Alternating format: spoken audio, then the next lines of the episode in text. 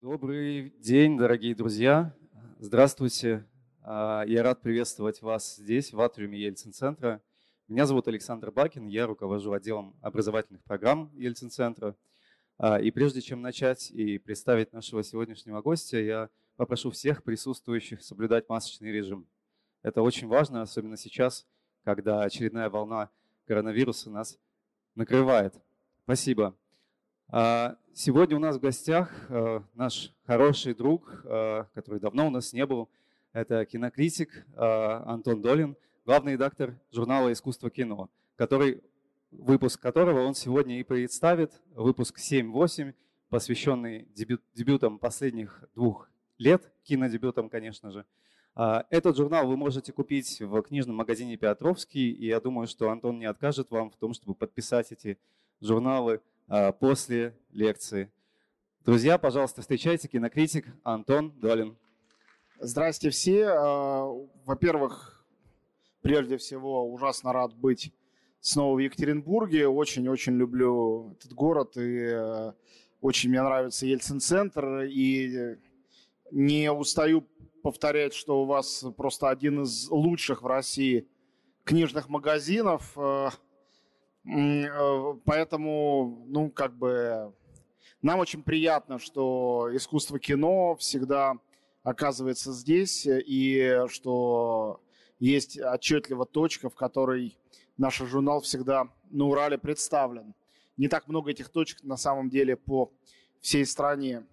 А, я э, приехал сюда с главной задачей, собственно, привести сюда наш свежий выпуск – но есть еще несколько попутных тем, которые я, наверное, затрону. И никакой особенной лекции я для вас, на самом деле, не приготовил. Это рассказ просто про то, чем сейчас мы занимаемся, и про этот наш э, спецпроект, который, э, по-моему, очень особенный, который приурочен к 90-летию нашего журнала.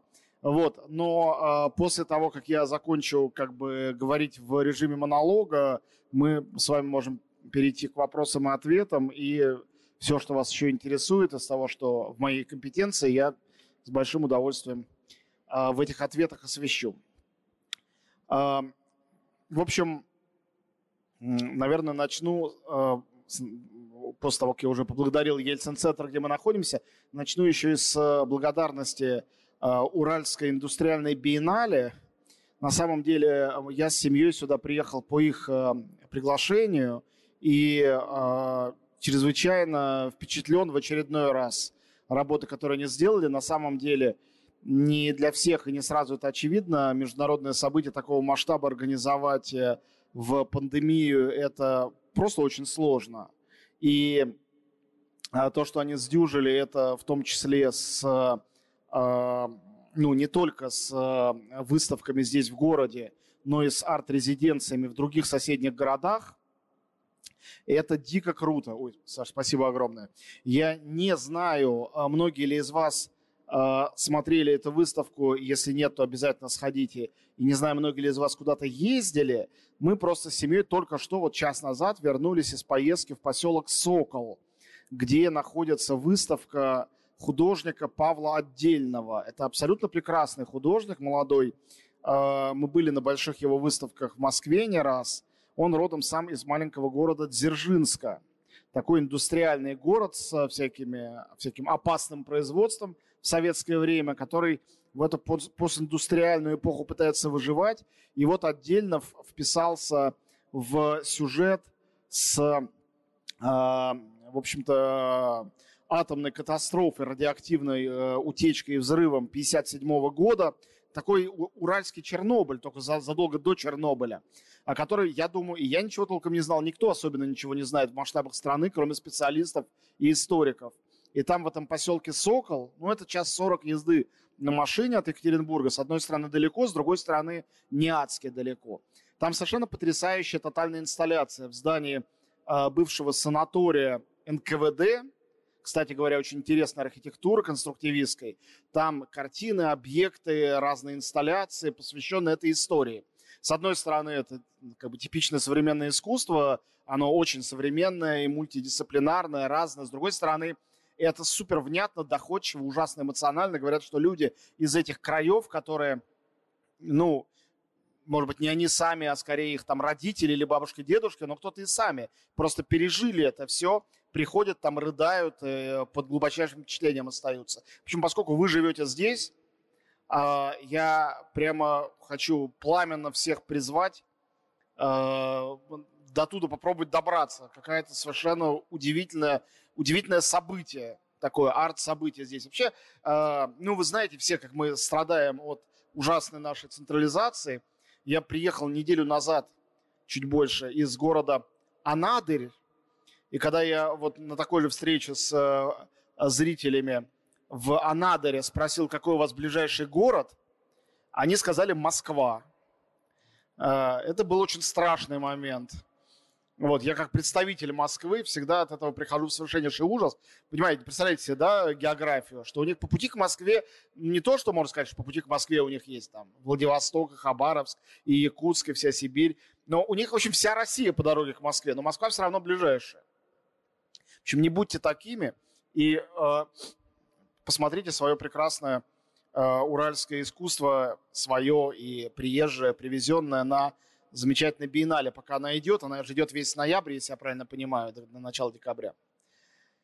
Вот. А, теперь я а, а, расскажу вам немножко о нашем журнале. Первое, что я хотел бы сказать, что в этом году искусство кино, я уже упомянул это, отмечает 90-летие.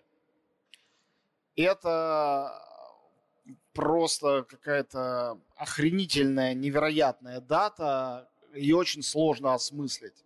Я с трудом могу ее осмыслить.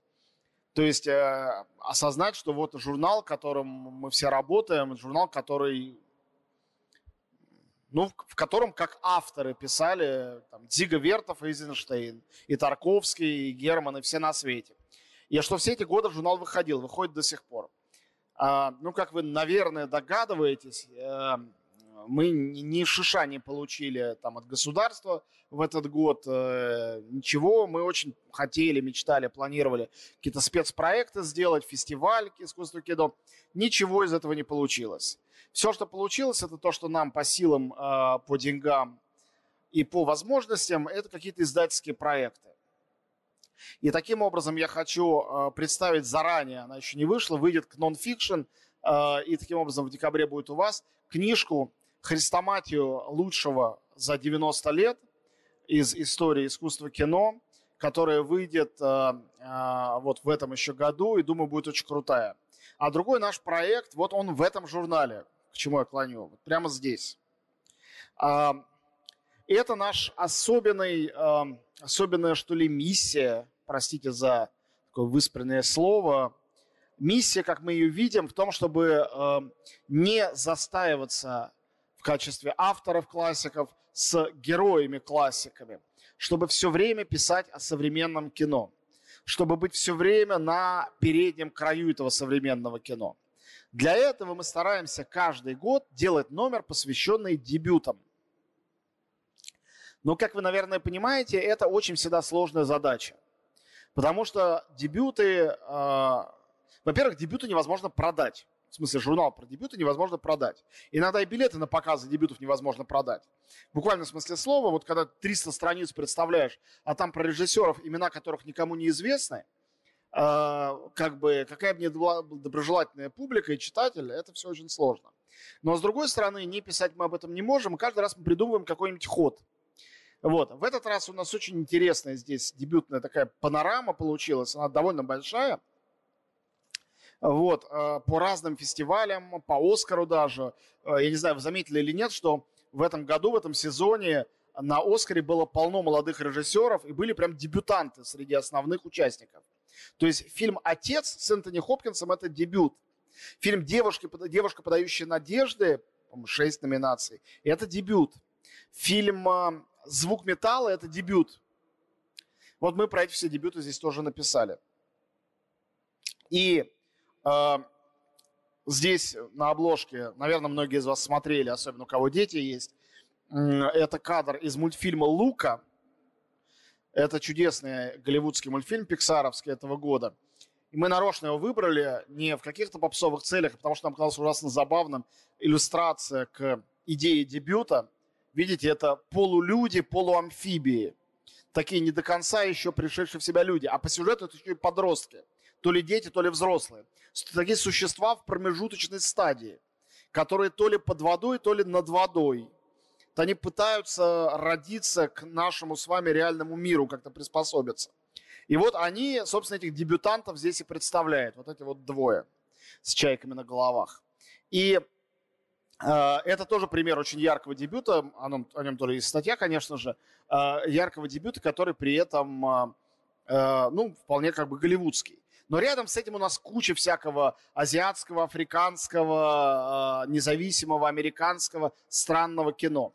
Что касается русского кино, у нас есть такой э, негласный пакт заключен с фестивалем «Кинотавр», что э, мы смотрим заранее в обстановке строжайшей секретности, не, не шутка, именно так, фильмы, которые будут, дебюты, которые будут показаны на кинотавре до фестиваля, чтобы написать о них статьи и прямо на фестивале сделать эту презентацию. Вот фильмы родились на свет, сразу родился на свет наш журнал. Мы прибегаем к разным уловкам, потому что журнал выходит 6 раз в году. А, и если мы будем сначала ждать, пока фильмы выходят, потом о них писать, то статьи будут выходить через полгода после того, как фильм уже прошел в прокате. И сегодня вообще никого таким, к сожалению, не купишь и не подкупишь, и приходится что-то придумывать для того, чтобы синхронизироваться с потоком кино.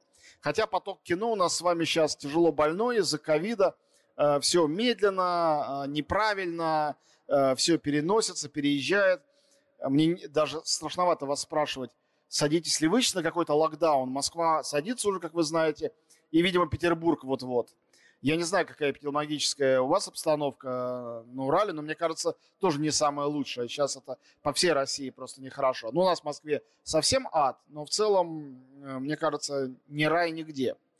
Вот, и мы с этим скачкообразным развитием кино, которое является вынужденным, тоже как-то сосуществуем худо-бедно и пытаемся, а, ну вот, например, вытаскивая за уши из этой трясины дебютантов, сосуществовать. Так вот, мы придумали специальный проект к 90-летию нашего журнала для того, чтобы укомплектовать им этот дебютный номер. Половина номера – это этот проект. Вот это к нему иллюстрация.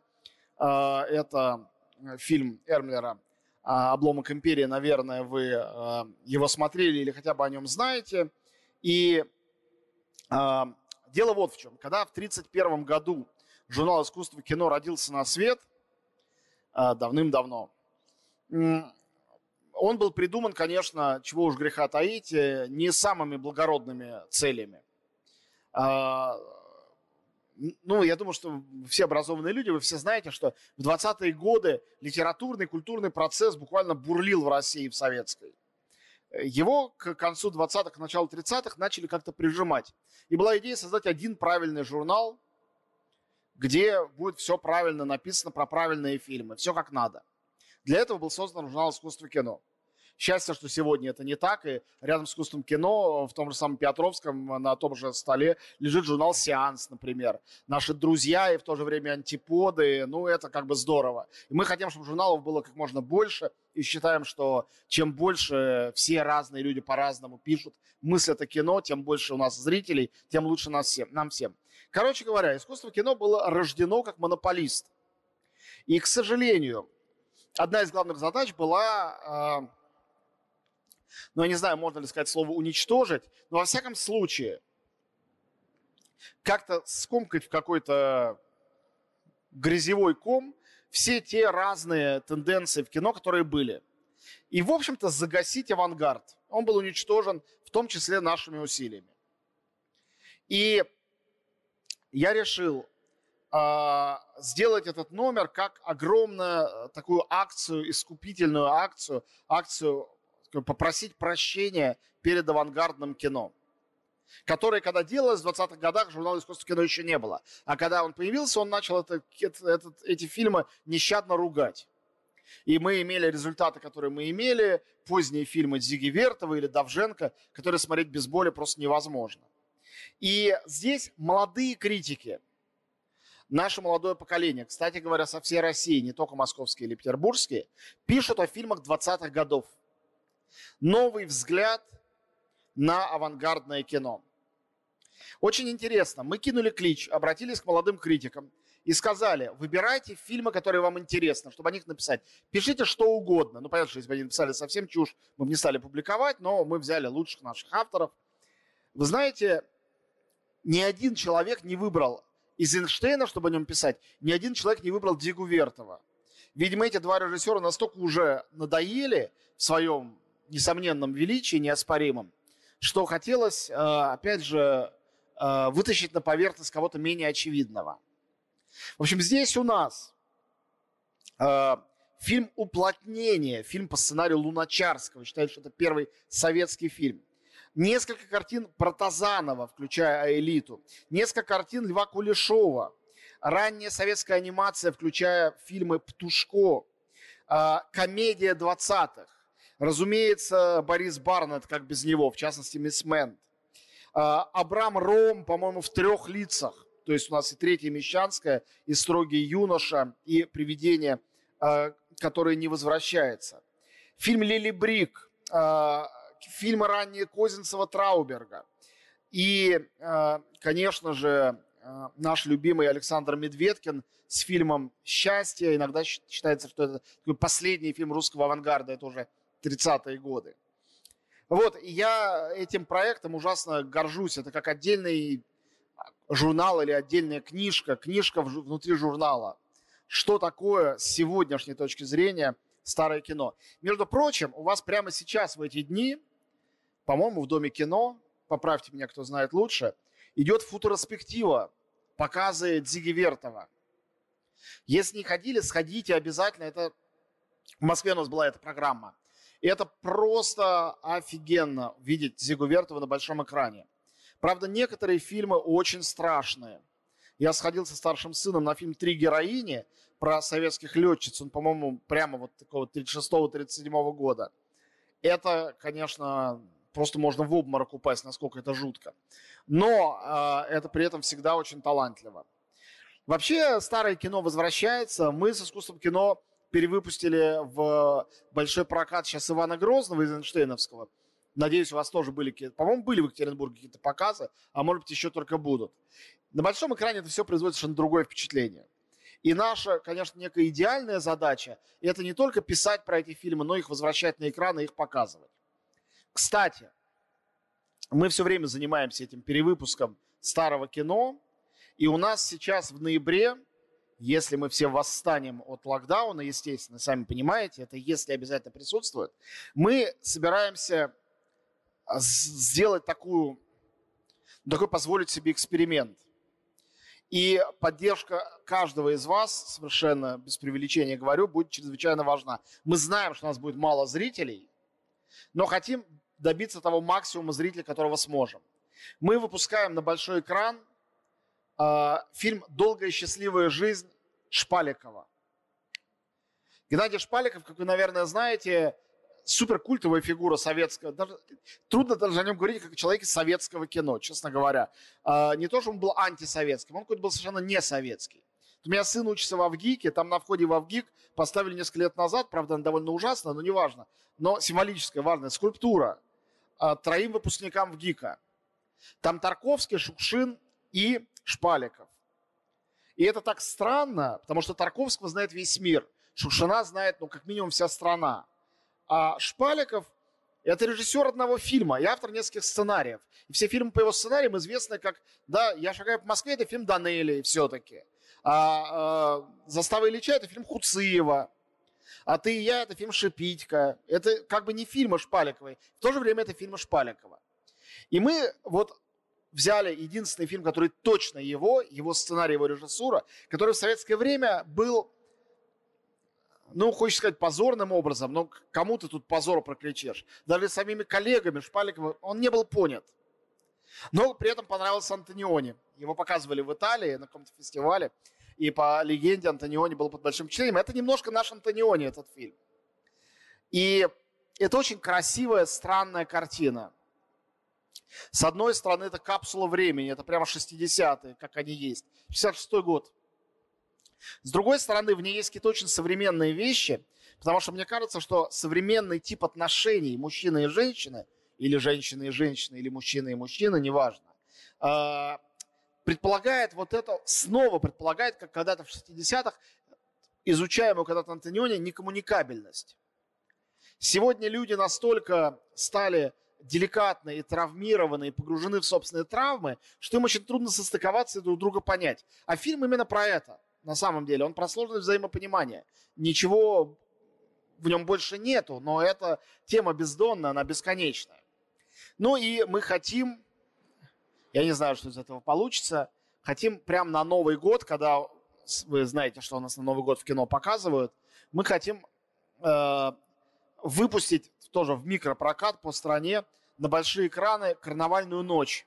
У нас есть такая мысль, что этот фильм смотрится на большом экране совершенно иначе, чем в телевизоре, где его все смотрели много раз. И что, в общем-то, это такой большой голливудский мюзикл. Что это довольно, на самом деле, новаторское кино. Для своего времени супер новаторское. Но даже сейчас оно ощущается как новаторское. И страшно сказать, оно довольно антисоветское. И э, если там 10-20 лет назад казалось, что ну что такое, ну все антисоветское. Сегодня опять слово антисоветское говорит о каком-то прям вот подлинном диссидентстве. Это опять что-то, что не в моде и даже может быть как-то опасно. Я был в совершеннейшем ужасе, когда на фестивале «Кинотавр» мы посмотрели прекрасный фильм «Капитан Волконогов бежал» Наташи Меркуловой и Леши Чупова. Фильм про 1938 год, про большой террор, про НКВДшников. И куча народа, выходя, говорили, ну я не знаю, как это в прокат выпустят. Как-то опасно сейчас показывать.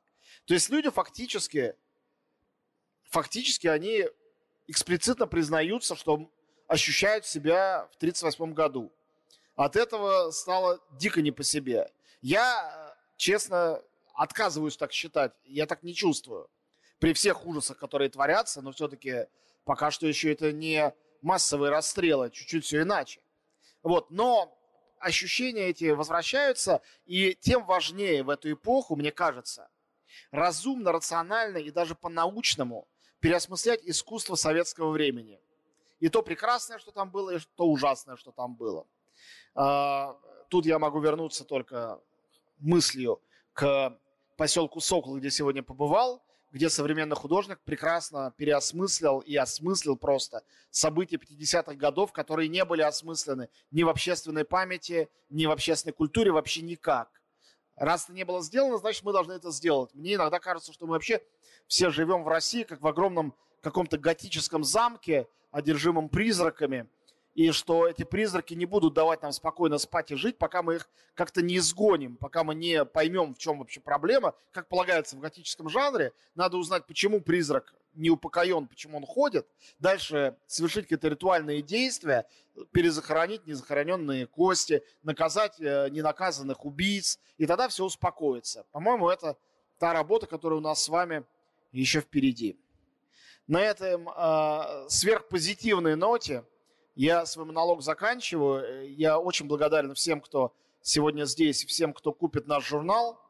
А, и а, буду рад, если вы зададите свои вопросы, а я постараюсь на них ответить. Я не знаю, микрофон... Да, микрофон э, у нас находится в центре зала. Вот я поднимаю руку. Пожалуйста, если есть вопросы, подходите, задавайте. Уверен, что... Да, друзья, они не есть. Не стесняйтесь, выходите. Просто подходите, мне кажется, да? Нет? Как?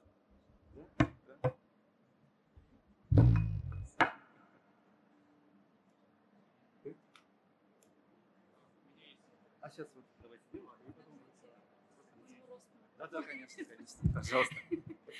Антон, здравствуйте. А, меня зовут Кристина. Я сниму маску, чтобы было мне удобнее. А, я хочу задать вопрос про сериал «Нашумевший». Наверное, многие знают его, про «Игру в кальмаров». Это такой дебют, мне кажется, азиатский. А, ну, по крайней мере, может быть, даже в России. А, почему-то его ругают современные родители. Говорят, что там очень много насилия. Хотя у нас есть тот же самый Алексей Балабанов с «Грузом 200», например, есть э, Тарантино, знаменитый с его кровавыми сценами. Но вот э, у нас в школах ну, во многих, вот я тоже как сама мама, такое есть понимание. Ужасный сериал, почему его смотрят дети, хотя там стоит, между прочим, возрастной рейтинг 18+. Но дети как-то видят эту моду через тиктоки. Очень большая реклама была этого сериала. Вот как вы относитесь к тому, что его сейчас ругают родители и смотрят подростки, и в чем такой прям его прорыв случился, почему так все заразились этим сериалом? Спасибо за вопрос. Здесь есть два компонента. Второй, я сразу отметаю, это вопрос о том, как я отношусь к нему и что я про него знаю. Я его не смотрел, пока не успел. Э, совершенно мне не мешает, тем не менее, ответить на первую часть вопроса. Э, собственно, его мечтает посмотреть мой младший сын, которому 11 лет. И я, собственно, не смотрел, потому что мы еще с сыном не синхронизировались. Он много учится, я много работаю, чтобы вместе его посмотреть. Я, другими словами, я считаю, что если любой ребенок хочет посмотреть какой-нибудь фильм или сериал, дайте ему это посмотреть. Это лучше, чем смотреть прохождение игр в YouTube э, или распаковку коробок Лего. Э, искусство всегда развивает мозг и облагораживает. Хорошее оно или плохое на самом деле нам скажет будущее. Огромное количество социологов и психологов, огромное, пытались найти корреляцию между жестокостью и кровью в поп-культуре и насилием в обществе. На сегодняшний день эта корреляция не доказана. Никому не удалось найти. Больше того, возьмите ту же самую Южную Корею. Самое жестокое, иногда физиологически жестокое искусство, кино, самые страшные хорроры в последние годы японские, самые страшные триллеры зубодробительные корейские. Как-то раз спросил знакомого корейца, почему там садистски употребляется в качестве орудия убийства то какая-то кость, то кусок окорока, то какая-то палка железная. Говорю, ну, все-таки можно было как-то там холодным и горячим оружием. Он сказал, что у них настолько высокий безо- уровень безопасности в обществе, настолько запрещены все виды оружия, что люди даже в воображении, в кино придумывают себе вот такие вот всякие дикие формы. То есть это все от чрезмерной, наоборот, безопасности общества, оно начинает рождать вот такие фантомы, придумывать их. Понятно, что эти фантомы это то, что в, нашей душе, в нашем воображении действительно живет. Но воображение пусть живет, в конце концов. Понимаете, скоро у нас Хэллоуин, все будут смотреть фильмы ужасов. Ну, люди смотрят фильмы ужасов, кровавейшие, страшнейшие фильмы, десятилетиями. И что произошло? Фильмы ужаса родились уже в 60-е, в 70-е годы как жанр, по-настоящему. А все самые страшные ужасы массовые происходили в истории, как вы знаете, в Первую мировую войну, Вторую мировую войну. Был 37 год у нас, был Холокост. Без всяких фильмов ужасов. Они снимали и смотрели симпатичные мюзиклы, комедии, э, трогательные мелодрамы, фильмы Александрова. И при этом э, миллионами людей пытали, расстреливали. Одно не мешало другому. Короче говоря, связи никакой нету. Если детям интересно и хочется, пусть смотрят. Э, полезно или нет, э, вопрос бессмысленный, потому что а, одним будет полезно, другим будет бесполезно. Но вредным по-настоящему это точно быть не может, я думаю, как любое искусство. Кроме того, дети, все зависит от возраста ребенка. У меня вообще есть, я не знаю, вашему ребенку сколько лет? Восемь лет. Ну, 8 это, наверное, еще маленький ребенок. Но мне кажется, начиная лет с 12-13 примерно, вот как бы когда ребенок становится подростком, ему или ей можно смотреть уже вообще все. В принципе, в 12 лет нету подростка, который не обладает полнотой сведений и о сексе, и о насилии, и о политике. Ну, это просто мир так устроен. Даже если вы ничего не скажете, даже если в школе ничего не скажут, учителя все равно все узнают. Тем более, что есть интернет. Вот. Моя позиция проста. Искусство лучше, чем другие формы столкновения с действительностью. Даже вульгарное плохое искусство лучше, чем хорошее неискусство. Спасибо. Спасибо.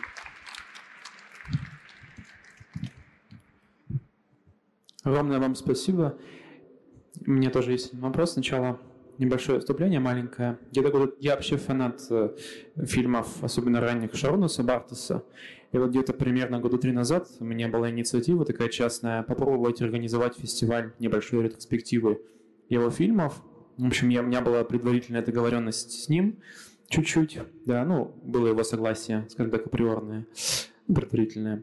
Была договоренность с кинотеатром «Салют», который закрылся, собственно, практически сразу же после этого. Вот. Даже какая-то была договоренность с его продюсером, вот, что эти фильмы могут привести на лентах, да, ну, соответственно, потому что они не оцифрованы, ранние его фильмы. Все это как-то распалось, и, в общем, у меня э, до сих пор осталась эта вот идея, что, может быть, действительно имело бы смысл попробовать снова, может быть, это буду не я, а кто-то еще, организовать ретроспективу его и, может быть, показать его какие-то более поздние фильмы. Но вопрос как бы и был, и остается, насколько э, вообще перспективы есть э, заинтересовать того или иного, скажем так, массового, не массового зрителя в России. Вообще, как вы видите перспективы, э, собственно, популяризации, скажем так, в каком-то смысле Шарона Собартеса в России, или, может быть, просто имеет смысл сидеть и тихо как бы смотреть самому и радоваться, как бы, и все. Спасибо. Спасибо. Популяризация Шарона Собартеса в России. Ой. Поднимите руки те, кто знает фильмы Бартеса. Вот вам один из самых ярких ответов на этот вопрос. А, я сейчас возвращался совсем недавно к его фильмам, потому что писал книжку про Леоса Каракса. Вы наверняка знаете, что они ну, дружат, не дружат, но в довольно хороших, близких отношениях. Вот. И Бартос снимался у Каракса, а Каракс снимался у Бартоса. И а, к сожалению, умершая Катерина Голубева была женой Бартеса и потом была женой Каракса. А у нас а, в России сохраняется вот этот вот колониальный дискурс отношения к фильмам режиссеров из бывших советских республик. И я не знаю, может, вы меня поправите, вы видели вообще в российском прокате где-нибудь фильмы, снятые вот в бывших республиках СССР? Ну, э, Ильмарак, например, я не, я не вернусь, по-моему, что-то такое. Может быть, ну очень, просто дико мало. А, например, очень интересное кино авторское в Казахстане. У нас его не показывают. Я был в, этой весной в Узбекистане, видел там очень интересную картину. Ну, она это один раз, там было 10 человек в зале, была показана в Москве на каком-то третьестепенном фестивале, никто не обратил внимания. А Бартес лауреат кучи наград э, с своими фильмами э, мировых европейских фестивалей. Может быть, он просто самый вообще именитый на сегодняшний день режиссер э, стран Балтии ну, номер один э, или там в тройке совершенно точно. У нас его просто не знают, не знают, не смотрят, не покупают в прокат. А к этому еще можно добавить то, что очень медитативные, медленные фильмы, которые у нас, какие у нас вообще не очень любят смотреть. Короче говоря, я здесь не имею никаких особенных надежд. Мы, конечно, в искусстве кино писали о нем и исследовали. Он очень интересный автор, это само собой разумеется. Но на сегодняшний день, если говорить реалистично, мне эта ситуация кажется почти непреодолимой, почти непобедимой. Вот. Э, хотя, с другой стороны, все бывает. Вот у нас и якутское кино стали иногда смотреть за пределами Якутии. Тоже чудо, но это происходит. Вот награждают, э, ну, это, правда, российское как бы кино, но у нас тоже на него смотрят как на какое-то кино низшего э, порядка. Вот. Давайте надеяться на лучшее. Пока что я не представляю себе, просто не представляю себе такого в прокате. Ретроспективы, да, но очень локально. И вы простите, что я еще и этот э, сюда э, момент притяну, но придется. Еще есть просто политика. Э, отношения России с странами Балтии, которые часто еще более непримиримо себя показывают, чем, ну, чем Западная Европа точно, иногда более непримиримо, чем Украина, это тоже рождает враждебность ответную, или, я не знаю, у них, может быть, она ответная, я не знаю, кого здесь считать зачинателем, это тоже не помогает.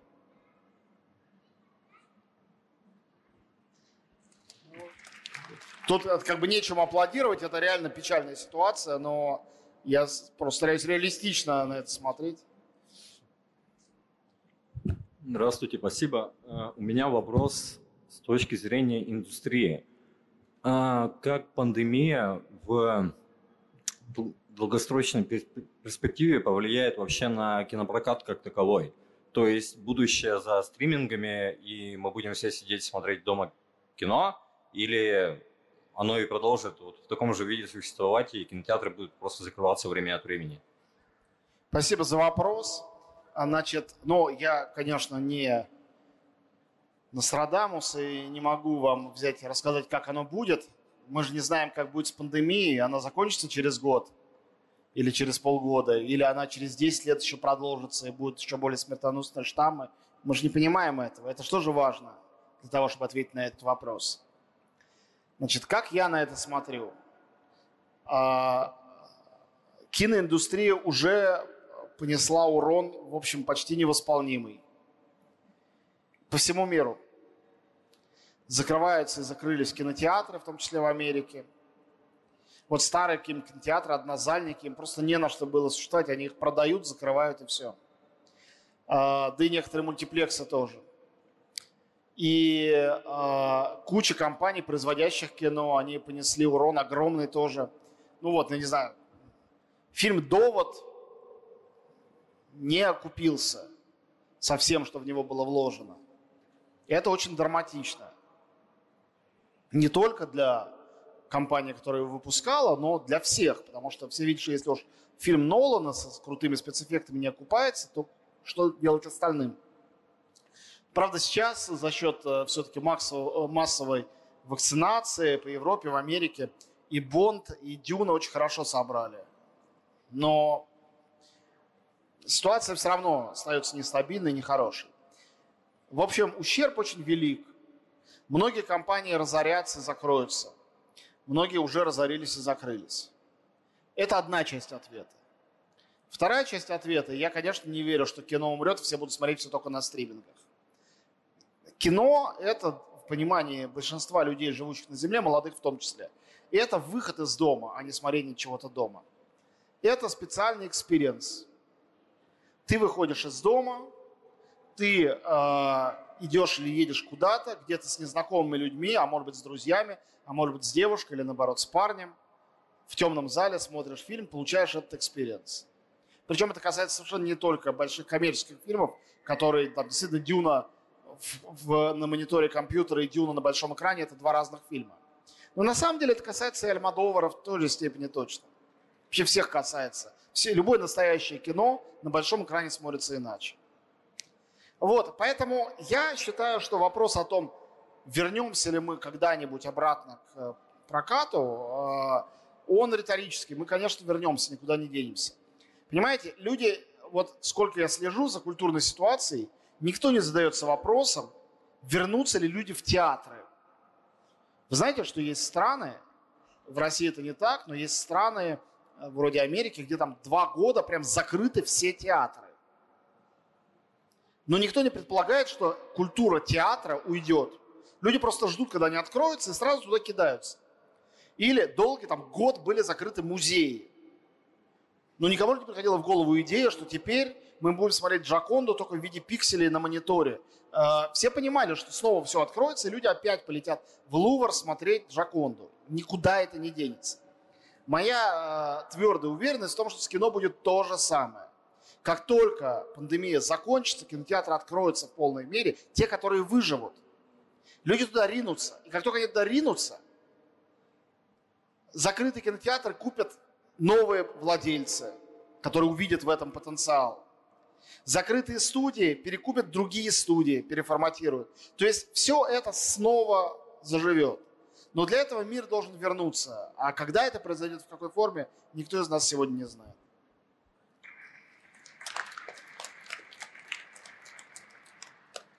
Здравствуйте. Добрый вечер. Я хотела спросить, как вы думаете, почему у нас так популярен жанр социальная драма? Фильмы, которые такие мрачные, про русскую какую-то тоску, такие как «Левиафан», а, «Дурак». Мне фильмы «Жить», «Волчок» — это, по-моему, один из самых страшных фильмов. Фильмы мне понравились, но вот после них хочется повеситься. Как вам кажется, кино, оно должно какие чувства побуждать или вообще ничего не должно, и почему? Но оно правда популярно, такие фильмы, они часто занимают у нас какие-то премии и так далее. Почему нам это нравится? Спасибо. Спасибо за вопрос. Вы знаете, это иллюзия. Эти фильмы не популярны. То есть э, популярны другие фильмы. А, любая дурацкая комедия, даже иногда стыдно об этом сказать, русская комедия может собрать больше, чем все картины, которые вы перечислили вместе взятые. Другое дело, что она будет через месяц забыта. А эти фильмы будут продолжать включать в списки лучших, давать им премии, ну и люди будут их смотреть, но понемножку. Когда-то тоже, понимаете, там пираты 20 века были популярнее, чем Тарковский. А, то есть люди эти тяжелые, жестокие, правдивые фильмы смотреть не очень-то стремятся массово. Не массово смотрят. Можно спросить, почему наши социальные драмы бывают такими беспросветными. Но в качестве ответа можно предложить вам а, выйти на улицу и посмотреть по сторонам. И вы сразу поймете. Где-то был чудесный анекдот, э, он просто все об этом говорит лучше, чем я могу сказать. Кто-то там, не помню, там, главный герой этого анекдота, вышел на улицу и случайно увидел Левиафан. Потому что он повсеместен. Я боюсь залезать в свое родное издание «Медуза», смотреть новости, потому что там что не новость, то Левиафан. Но как бы искусство и кино в том числе должно отражать реальность. Ну, то есть оно никому ничего не должно. Но это одна из задач искусства. У искусства есть несколько фундаментальных задач. Одна из этих задач – это спасать человека от реальности. Это эскапизм. Кино эту задачу выполняет сполна, постоянно. Иногда это очень плохие фильмы, но эту задачу они решают. Другая задача противоположная. Это подносить нам зеркало, да, показывать, каковы мы. Искусство это делает, делало всегда с древнегреческих времен. Ничего нового в этом нет. И эти фильмы выполняют именно эту функцию. Вот. А, что касается «хочется повеситься», вот здесь я не знаю. А, полемизировать бесполезно, каждому хочется что-то свое. Но а, мне хочется повеситься, когда я смотрю фильм Т-34 или «Зоя». Вот там да. А как бы тут-то чего вешаться? А, искусство, оно показывает нам реальность. Но это же выдуманная история, мы это понимаем. Если нам горько, когда мы смотрим на эту выдуманную историю, ну, греки когда-то открыли такой феномен, как катарсис. Катарсис – это очищение через страдание. За страданием следует очищение. Если вещь талантливая, то она всегда несет, на мой взгляд, свет и добро. Мы же не можем сказать, что зачем там Шекспир написал Гамлета. Все умерли, все плохо кончилось. Почему этого Гамлета бесконечно ставят? Почему бесконечно ставят Ромео и Джульетту, а не какую-нибудь другую пьесу, где в конце влюбленные выжили и поженились, у них все было хорошо? Почему самая популярная история любви Ромео и Джульетта? Вы не задавались этим вопросом? Задолго до Левиафана было написано. Люди любят поплакать, они любят переживать за выдуманных персонажей. Ничего нового, ничего специфически российского. Другое дело, что когда нам хочется повеситься, нам хочется повеситься не от того, что мы увидели на экране, а от того, что мы понимаем соответствие увиденного на экране с тем, что мы видим за своим окном. Так это проблема с тем, что за окном, а не с тем, что на экране. Что можно сделать с тем, что за окном, я тоже не знаю, но это не моя компетенция.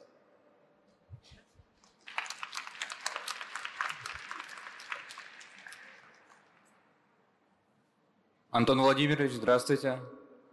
А, для начала хочу вас поблагодарить за вашу программу на YouTube. Радио Спасибо. Долин.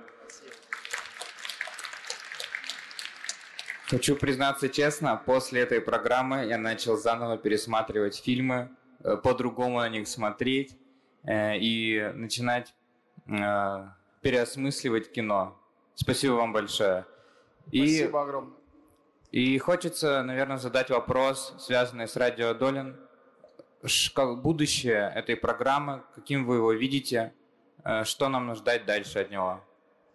Спасибо огромное за вопрос. Это на самом деле э, для меня это очень ценно, потому что я до сих пор э, еще не привык к своему существованию в YouTube и очень себя там странно чувствую, иногда неловко, но иногда, наоборот, мне это нравится. Я вообще не человек видеоформата, я что называется радио Долин, я всегда мечтал существовать на радио, я всю жизнь существую на радио. Но так получилось, что в последние годы чистого радио не существует. Ты приходишь на радио, тебя обязательно снимают и куда-нибудь транслируют в какой-нибудь YouTube. Потом люди говорят, ой, я смотрел твой последний обзор там на такие-то фильмы. Где смотрел? Я, вот посмотри, вот на YouTube, и присылается. Там смотрели это там 2000 человек, и там ты с перекошенной рожей, какая-то вот там спрятанная камера тебя снимает, ты скорчишь какие-то морды, ужасно себя чувствуешь. Понимаешь, что это какая-то камера слежения, которая потом на этот YouTube попадает. Я просто решил это взять под свой контроль. Теперь э, меня снимает нормальный оператор, и все это хотя бы каким-то образом я способен сам видеть, как это выглядит, прежде чем оно выходит куда-то. В остальном э, я просто понимаю, что YouTube это сегодня с ну, уже давно случившимся кончиной любого публичного телевидения в России, нормального, его нету больше как явление. Все, оно умерло. YouTube это единственный телевизор, который есть у людей. И те, кто воспринимают информацию зрительно, те, кто привыкли смотреть, а не читать или слушать, для них есть только YouTube. Вот, ну, значит, э, пришлось э, там существовать. Что дальше, я не знаю. Моя мечта это не сделать это более голливудским, широким и крутым, а делать это совсем любительским каким-то образом, не знаю, снимать всегда только на iPhone и сделать это совсем, совсем домашним и простым. Я не знаю, насколько это возможно, но мне кажется, с тем, как техника развивается, это все более возможно, это все более легко себе представить. В остальном а, я хочу, чтобы было больше спецвыпусков. Мы делали спецвыпуск по Дюне, спецвыпуск по Джеймсу Бонду. Их лучше смотрят, людям интересно, когда ты там час про что-то подробно рассказываешь. И я думаю, что про какие-то фильмы или про каких-то режиссеров будем рассказывать по много, и не будем это делать только про большие голливудские фильмы, но и будем стараться какие-то менее очевидные явления тоже вот таким образом исследовать. Спасибо. Спасибо. Здравствуйте, Антон. Здравствуйте. Я хотела вам задать два вопроса. Первый вопрос. Какие у вас впечатления о городе Екатеринбурге? Возможно, есть какие-то места, которые вам понравились или хотите отметить? А второй вопрос о фильме «Страна Оз». Смотрели ли вы его и какое у вас мнение о нем? Кого смотрел? Фильм «Страна Оз» Сигарева. «Страна Оз» мне очень нравится. Вообще, может быть, это мой самый любимый фильм Сигарева. Мне кажется, у него великолепный дар комедиографа. И мне в каком-то смысле обидно, что в своих предыдущих фильмах Волчок и Жить. Жить я вообще не люблю совсем. Волчок больше нравится, что он практически от этого своего юмора отказался там. А в стране Оса это отличная картина. Кроме того, понимаете, я э, по, своему, э, по своей первой специализации филологической, я сказковед. Я занимался сказочными сюжетами, и поскольку это такая история Колобка или история какой-то там Красной Шапочки, э, можно много сюжетов сказочных на страну Оз сложить. Ну, это, конечно, страна Оз, да, волшебник изумрудного города тоже. Э, э, от этого я испытывал наслаждение, это осознавая, когда смотрел. Ну и Яна, актриса от бога, конечно, здесь, я не знаю, вряд ли есть люди, которые посмели бы это опровергнуть.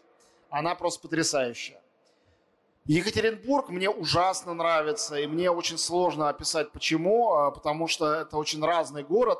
Местами он а, ужасно уродлив, а, страшные эти многоэтажки какие-то невыносимые, или наоборот советские какие-то, какая-то застройка. А потом вдруг какой-то простор, вот как этот вода, на которой стоит Ельцин-центр, и этот вид, он совершенно какой-то волшебный. И, а, конечно, я влюблен в Свердловский конструктивизм и честно считаю, что, ну, что это не, не использовано по-настоящему городом. Мне кажется, к вам вся Европа должна сюда летать, как в заповедник конструктивизма это смотреть. У вас должно быть больше экскурсий, эти здания должны быть лучше отреставрированы, те, которые не отреставрированы.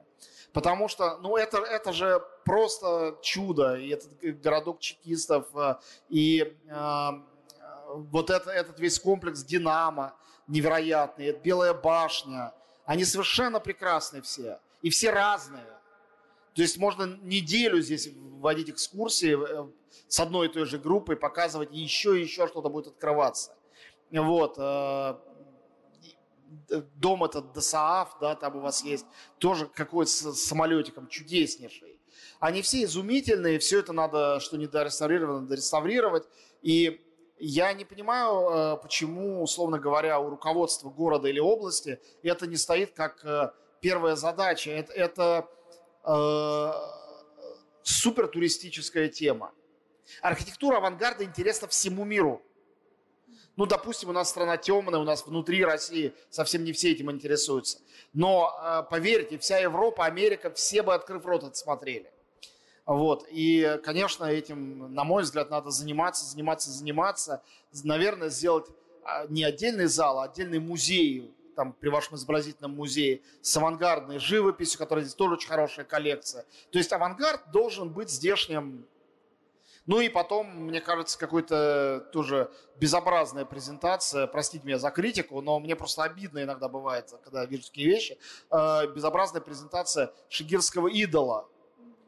Потому что, ну, такой артефакт, ему какой-нибудь, если только РПЦ не воспротивится, какой-нибудь храм надо построить в центре города.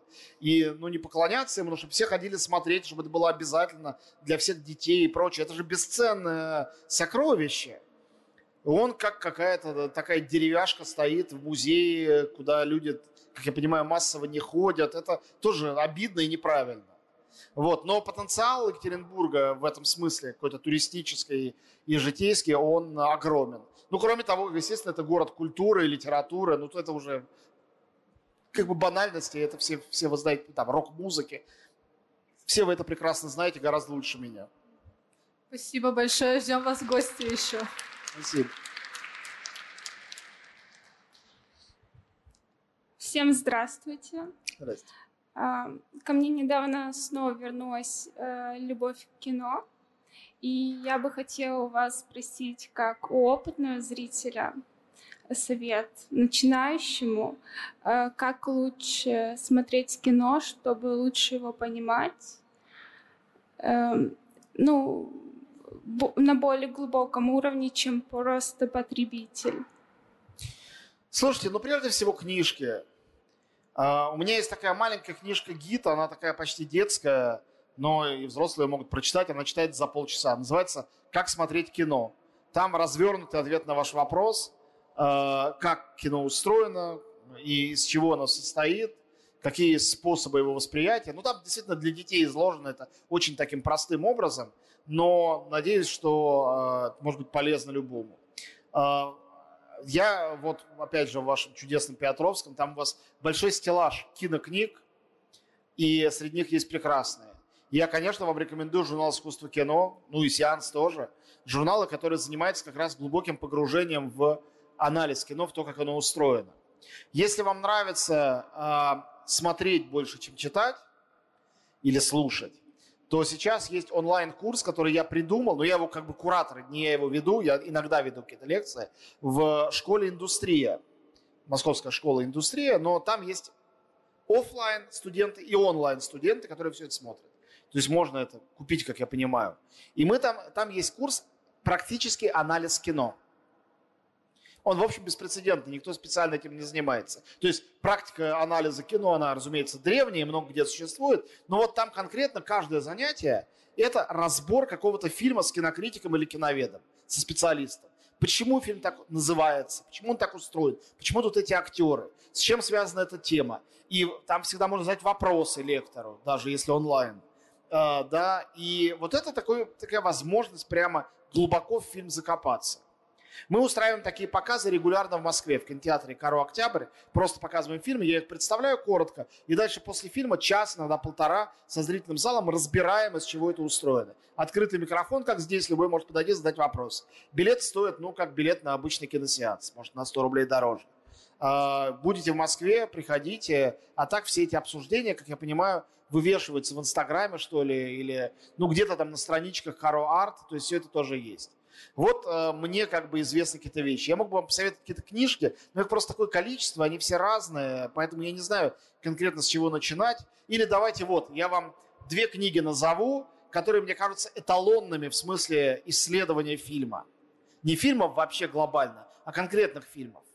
Одна из них, это переиздана недавно сеансом, книжка э, Майи Туровской про э, Тарковского, семь с половиной фильмов – одна из лучших книг о режиссере, как бы написанная. И вторая – это книга диалогов Хичкока и Трюфо. Два великих режиссера обсуждают фильмы Хичкока. Фильм за фильмом. Это дико интересное чтиво, и оно прям показывает, как можно смотреть на фильмы и снаружи, и изнутри. Один смотрит снаружи, другой изнутри. И они это обсуждают. Очень интересно. Спасибо. Здравствуйте, Антон. Здрасте. А, Читаю ваше интернет-издание уже три года. Сейчас смотрю YouTube-канал. Вы в конце YouTube-канала часто отвечаете вопрос не только о кино, но и о жизни. У меня такой вопрос. А как не тревожиться, когда ты в замке с привидениями, за окном Левиафан, а в телефоне Медуза? Как не думать обо всем этом, то, что происходит? Сейчас, погодите, еще раз. Э, Можете сформулировать последнюю часть вопроса? еще? Как, как, не тревож... как меньше тревожиться, когда все, все это все происходит вокруг нас? Я не знаю, как меньше тревожиться. Я Мне это вопрос и, и- и для меня самого супер актуальный.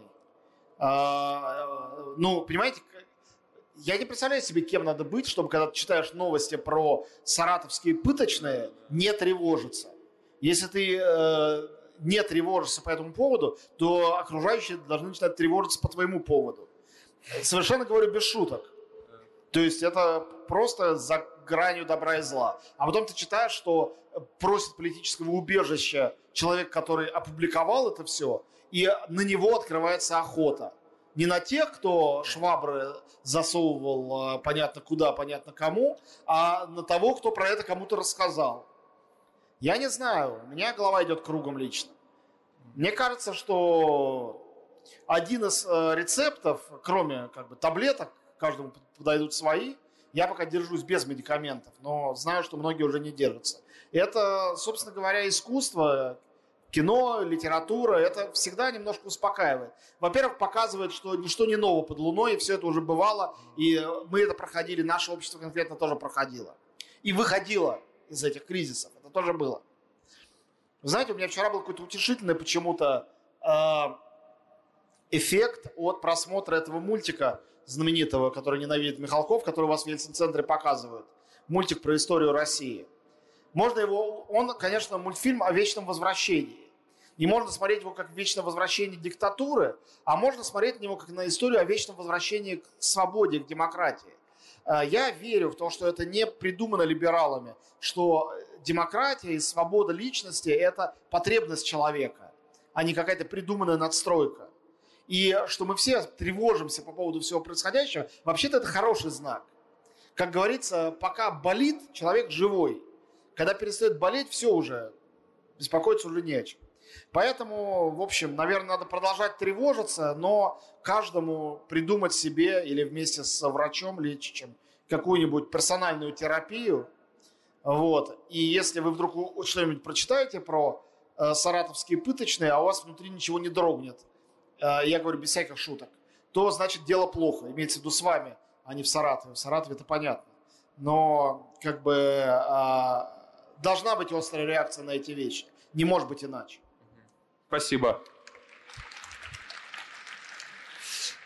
А, Антон, привет. И на правах организатора пару слов вставлю э, о показах, которые в Ельцин-центре пройдут завтра и послезавтра, так как мы со следующей недели все мероприятия- мероприятия наши ставим на стоп. Но завтра у нас кино, и вернемся к теме просто кинотавра.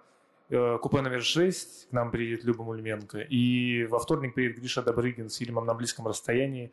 Оба этих фильма на меня произвели впечатление. В купе номер 6 я влюбился. Оба фильма отличные. Обязательно, друзья, если там есть еще билеты, обязательно приходите. Тем более, что купе номер 6 теперь подвинулось на декабрь, да? Чуть на ноябрь, чё, то есть они сдвинули прокат. Я хотел по пару э, личных впечатлений о фильме, о, о создателях и о людях, которые создавали оба фильма.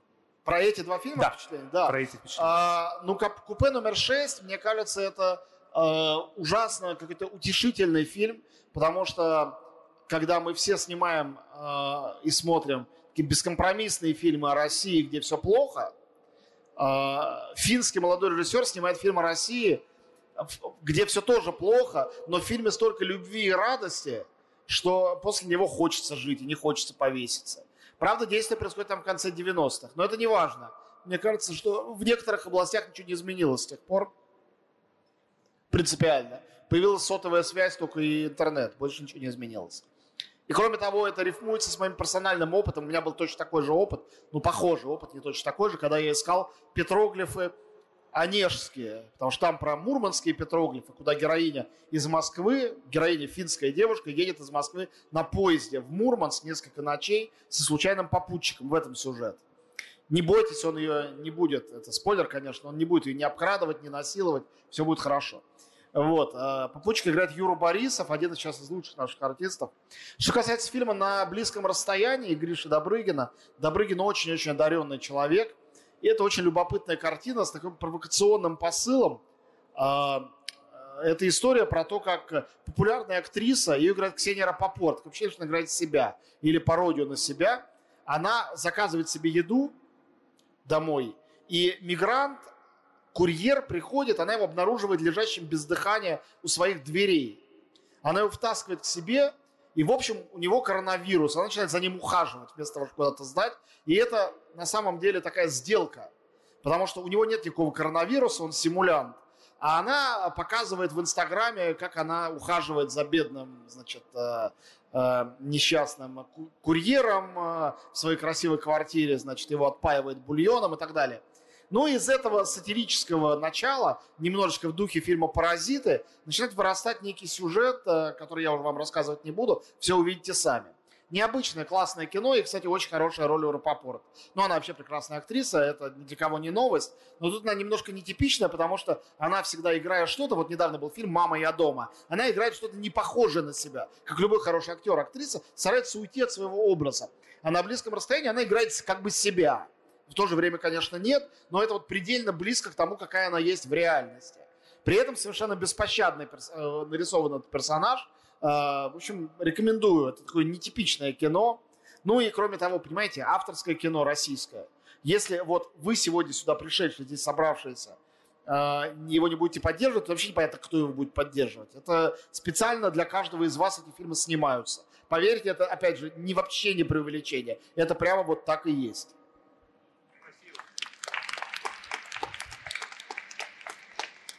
Здравствуйте, Антон. Здрасте. Э, Во-первых, большое спасибо. Вы уже давно в моей жизни. Столько фильмов посмотрено благодаря вам. Спасибо. Со столькими я познакомилась. Спасибо. А, И вы озвучили мои мысли по поводу шигирского идола, по поводу конструктивизма, о том, что это действительно должно шире транслироваться и за границей в том числе. А, Я бы хотела ваши краткие впечатления о фильме Петровы в гриппе, потому что автор тоже нас, наш местный, здесь прошла его премьера. Вот. И э, три фильма, что-то вроде Тони Эрдмана, что-то теплое, согревающее для того, чтобы немножко позитива в эти трудные будни. Спасибо. Петрова в гриппе, да? А, слушайте, я в меньшинстве тех людей, кому очень нравится фильм Петрова в гриппе. На самом деле нас мало. А, то есть э, это очень своеобразное кино. Оно авторское в кубе. То есть Кирилл Серебренников очень много своего авторского в это вложил. При этом особенно сюжет не изменив, но эта книга же не про сюжет вообще, да, она другим хороша. И мне показалось, что ужасно интересно, как такую чрезмерность, какую-то избыточность и даже, я бы сказал, захламленность языка Сальникова, мне как раз это свойство его прозы очень нравится. Э, Серебренников, по сути дела, передал захламленностью кадра, вот этой вот душностью этого фильма. Душность это многих отталкивает, но это, несомненно, концептуальный прием. Ну, например, там, в предыдущем фильме Серебренникова «Лето» нету ничего похожего. То есть это нар- нарочно сделано. Понимаете, я всю жизнь считаю себя э, исследователем феномена советского Нового года. И это ведь единственное такое мировое явление. Нигде Новый год не отмечается, как у нас. Дело даже не в том, что нигде в мире не смотрят иронию судьбы и не едят мандарины. Но просто, в принципе, нет такого праздника Новый год. Есть праздник Рождество. А у нас за счет того, что Сталин как бы их смешал намеренно, наш Новый год это такое языческое, на самом деле внеполитическое языческое ритуальное действие, которое мы каждый год отмечаем. Сальников это супер четко в своей книжке передал, но книжка не про это, это там не главное. А в фильме, мне кажется, именно это главное. И Серебренников потрясающе вот эту метафизику, такую темную метафизику Нового года передал, и через этот вставной фильм в фильме черно-белый с Юлией Пересиль усилил как бы советский генезис всей этой истории. В общем, мне показалось, что это очень талантливая, яркая, самобытная вещь, которая настолько, конечно, странная и угловатая, что очевидно, что многим, в том числе многим поклонникам книги, она не пришлась по душе. Это очень грустно, и, и это совершенно понятно. Но я числю себя среди поклонников Петровых. Друзья, у нас э, время на последних пару вопросов, поэтому подходите, не стесняйтесь. Давайте пусть будут три, вот уже три человека. Добрый вечер, Антон. Спасибо вам большое за все. И у меня два вопроса. А, первый – это э, какой, по вашему мнению, на сегодняшний день персонаж или герой наиболее востребован в кино? И второй вопрос – как можно ну, понять, э, является ли вот конкретный фильм э, по-настоящему, ну, его можно отнести к искусству, и нужно ли для этого досматривать фильм до конца? Спасибо. А, подождите, второй вопрос я не понял, не расслышал просто. А как можно понять, что конкретный фильм действительно ну, является искусством, и обязательно ли для этого досматривать его до конца? Окей, ну, понимаете, ответ на второй вопрос коротко дать невозможно, у нас просто время не позволит. Во-первых, критерии искусства у каждого человека свои. Строго говоря, любое неутилитарное э, действие, которое совершается э, кем-то для, в эстетических целях, является искусством. И мы можем сказать, понимаете, для меня там живопись э, Шилова или Глазунова не искусство. Но куча есть людей, для которых это искусство. Таким образом, когда мы говорим не искусство, надо очень отчетливо прибавлять, по моему мнению, для меня. А так, э, что для вас искусство, я не знаю. Я вот вас вижу впервые в жизни. И э, невозможно здесь попробовать это, ну, на самом деле. То есть для меня, условно говоря, Высоцкий точно искусство, а Михаил Круг точно не искусство. Но одновременно с этим я и знаю лично людей, для которых Михаил Круг это искусство, и знаю лично людей, для которых Высоцкий не искусство, а просто вот некая попса. Понимаете? То есть здесь нету никакого... Смотреть до конца вопрос, зачем вы смотрите фильм. То есть если вы смотрите его, чтобы определить, если вы эксперт, да, э, дегустатору вина не обязательно выпить бутылку, чтобы понять, хорошее вино или нет. Ему достаточно вино взять в рот, он может его выплюнуть потом. Но если вы хотите проверить на себе опьяняющий эффект этого вина, вам придется его выпить сколько-то бокалов, правильно? Поэтому все зависит, опять же, от вашей цели. Что касается героя, во-первых, в России, в российском кино никакого героя нет. я не уверен, что он был. Мне кажется, что когда говорят, что Сергей Бодров был такой герой, и это ретроспективно мы выстраиваем. В тот момент, когда этот фильм вышел, тоже, ну, наверное, для кого-то был он героем, для кого-то нет. В глобальном мировом кино есть герои, но мне кажется, сейчас мы опять переживаем кризис этого дела. Мне кажется.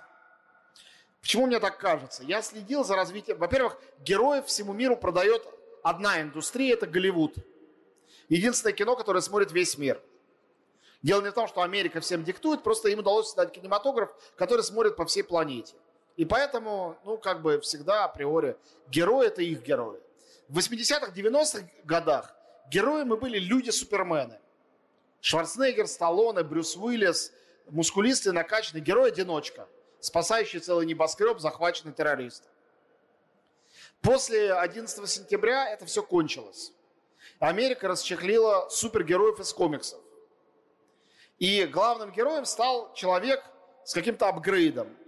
Человек, умеющий нечто большее, чем просто мускулы, чувство юмора и оружие. И так снова появились, снова придуманы они за полвека до того, Бэтмен, Человек-паук, э, Супермен, все эти герои. И, э, понятно, это был глубокий кризис человечества под э, угрозой террористических атак. Надо было придумать сверхлюдей, способных с этим справиться. Но вы заметили, что произошло с героями предыдущего поколения? Поняв, что они слабеют, они начали собираться в группы – Помните фильм «Неудержимые», который делал Сталлоне? Вот там все эти герои предыдущего поколения собирали 10-12 человек в одном фильме. Потом то же самое стало происходить с супергероями. Мстители, Лига Справедливости. Они опять там собираются по 10-12 человек. Как будто бы сила их начинает уходить. И для того, чтобы этой силой продолжать заряжать своих зрителей, им надо собраться толпой, коллективно. Это значит, что эра супергероев тоже начинает куда-то отходить. А что следующее, я не знаю. Для меня почти очевидно, что следующий, на следующем этапе э, главным героем человечества совершенно точно станет женщина. Но какая, в каком жанре, в какой форме, ну, женщина уже оккупирует супергеройский жанр, вы это знаете. Э, в какой форме, я не знаю. Я не, не берусь прогнозировать. Мне кажется, сегодня мы опять в некой глобальной растерянности без геройной эпохи существуем. Что может быть и хорошо. Потому что герои, когда возникают, политика начинает их копировать, ни к чему хорошему это не приводит. Здравствуйте, Антон. Добрый Очень вечер. приятно, что можно с вами так лично пообщаться. Спасибо. А, сегодня уже спрашивали про радио Долин, и я тоже хочу спросить об этом. А, вы всегда говорили, что вы больше человек литературы, нежели чем кино. И в одном из выпусков вы говорили, что вы всегда берете книжку с собой, даже когда идете за молоком в магазин. Какая у вас книжка сегодня с собой? Я взял сюда э, две книжки э, в Екатеринбург. Э, Это э, книжка «Истребитель», новый роман Димы Быкова.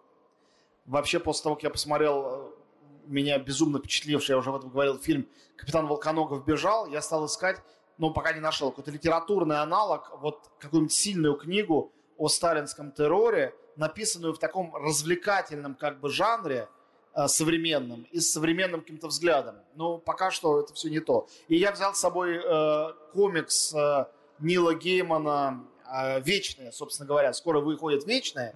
Я решил их почитать, прежде чем посмотреть. Кстати, комикс просто шикарный. Я не знаю, перевели ли его уже на русский или переведут, но вот у меня купленный в Америке экземпляр. Здорово. И еще один коротенький, извините. А, Я так понимаю, Радио Долин раньше работали вместе с Медузой, но потом очень много подкастов с Медузы ушли по понятным причинам. А, Как-то изменилась э, из-за этого сама программа, ее, может быть, наполнение, продакшн? Не, ничего не изменилось, продакшн тот же самый, и Медуза по-прежнему это наши друзья, и вы, наверное, видите, что Медуза, а, она анонсирует у себя каждый выпуск, ну, они считают Медуза справедливым, я своим человеком, я там пишу все-таки регулярно и прочее. А, Этот развод с Медузой был вынужденным из-за закона про иноагентов. Сегодня мы юридически от Медузы абсолютно независимы и как бы чисты. Хотя на самом деле, конечно, если захотят, вы знаете, они могут э, кого угодно объявить иноагентом, хоть э, тумбочку, хоть собаку. Это было бы желание. Вот. э, Нет, все, что изменилось, мы еще более не уверены в финансировании, потому что на продакшн требует все равно денег. Мы живем за счет рекламы, она не каждый раз приходит. Дело в том, что Правда, честно, клянусь, говорю это не ради какой-то саморекламы, но Радио Долин это такой уникальный проект. В смысле, у него нет никаких аналогов жанровых. Потому что в русском YouTube точно нету. Это же подобие, ну, попытка популярной как бы, передачи про культуру. А культура у нас ни- никому не нужна, если это не э, какое-то осмеяние в духе там бэткомедиана. Культура всегда на последних полосах любых газет. Всегда, это закон. Вот, мы пытаемся с последних, не знаю, на предпоследнее это вытащить. Худо-бедно. Посмотрим, что будет дальше. Это все не прогнозируем. Ну, надеюсь, Радио Долин вернется ближе к среде, а то среда немножечко помрачнела теперь. Это точно. Но будем пытаться. Хорошо, спасибо. Спасибо. Да, и чтобы завершить нашу беседу, и Антон успел подписать выпуски искусства кино и книги, которые у нас есть в Петровском, я предлагаю задать последний вопрос. Спасибо большое. А, а, Я хочу присоединиться к словам благодарности за передачу «Радио Долин», за ваше участие вообще о- ну, во многих передачах. Вот, например, одно из последних ярких впечатлений – это передача «Шум времени», а, где прекрасные ваши собеседники, и вы действительно произвели впечатление огромное а, вот в этом разговоре о композиторах. А, Вообще вы для меня вот так вернули то время молодости, когда я была студенткой, и я сейчас смотрю ваши передачи вот с конспектами. То есть я записываю, что посмотреть, что почитать, что послушать, о чем вспомнить. Огромная благодарность. Но у меня вопрос очень узкий, очень такой направленный. Однажды мы посмотрели фильм «Человек из Подольска» с друзьями и спорили, ну, до утра практически. После этого просмотра мне было очень интересно мнение моих друзей и очень интересно ваше мнение. Что вы думаете, о чем этот фильм? Мне очень понравился этот фильм. А, но, прежде всего, это очень хорошая пьеса, получавшая кучу наград, просто превращенная здесь в кино. Мне кажется, что э, там есть две центральные темы, ну, кроме очевидной темы, как бы э, того, что любые процессы в нашей русской жизни происходят полицейским методом, никак иначе они не происходят. Только через подавление, через арест, допрос, нет других способов диалога. Вот, другие две темы. Первая – это э, власть абсурда над нашей реальностью и э, шанс обратить этот абсурд в свою пользу. Абсурд не обязательно репрессивен, абсурд не обязательно нас уничтожает, абсурд и освобождает тоже. И вторая тема, конечно, она очень простая, то, что э, мы все живем в маленьком месте, каждый из нас, даже кто живет в гигантском городе, который мы не знаем и не умеем ценить. Мы не умеем э, напитаться соками, смыслами от э, своей малой родины. Мы никогда на нее не смотрим, особенно сейчас в теперешнем глобализованном мире. А это очень напрасно, это очень жаль. У каждого есть свой маленький Подольск, э, который очень интересен всегда. И я очень стараюсь любить тот край, в котором я живу. Для меня это э, район э, аэропорт Динамо в Москве. Я не верю в то, что можно... Я не верю ни одному человеку, который скажет, что он любит Москву, и еще меньше верю человеку, который скажет, что он любит Россию. Невозможно. Они слишком гигантские, их невозможно любить. Ты можешь только концепцию какую-то любить, но это слишком гигантские явления. А вот свой район, свой маленький городок, поселок, селение и так далее, свой микрорайон ты можешь знать и любить. И для меня эта история в том числе об этом. То есть, э, скажу это страшное запретное слово, это история про патриотизм. Про то, как через абсурд патриотизм перестает быть э, чем-то суконным э, и принудительным и становится, наоборот, какой-то калиткой к свободе. Спасибо большое. Спасибо. Всего доброго. Спасибо огромное, дорогие друзья. Было ужасно приятно с вами встретиться, пообщаться. Кому нужно подписать э, журналы, книжка, что-нибудь еще, я готов. Антон, спасибо огромное, друзья. Спасибо, что пришли. Подписывайтесь на Радио Долин, подписывайтесь на искусство кино, смотрите хорошие фильмы и берегите себя и носите маски. Это сегодня очень-очень важно.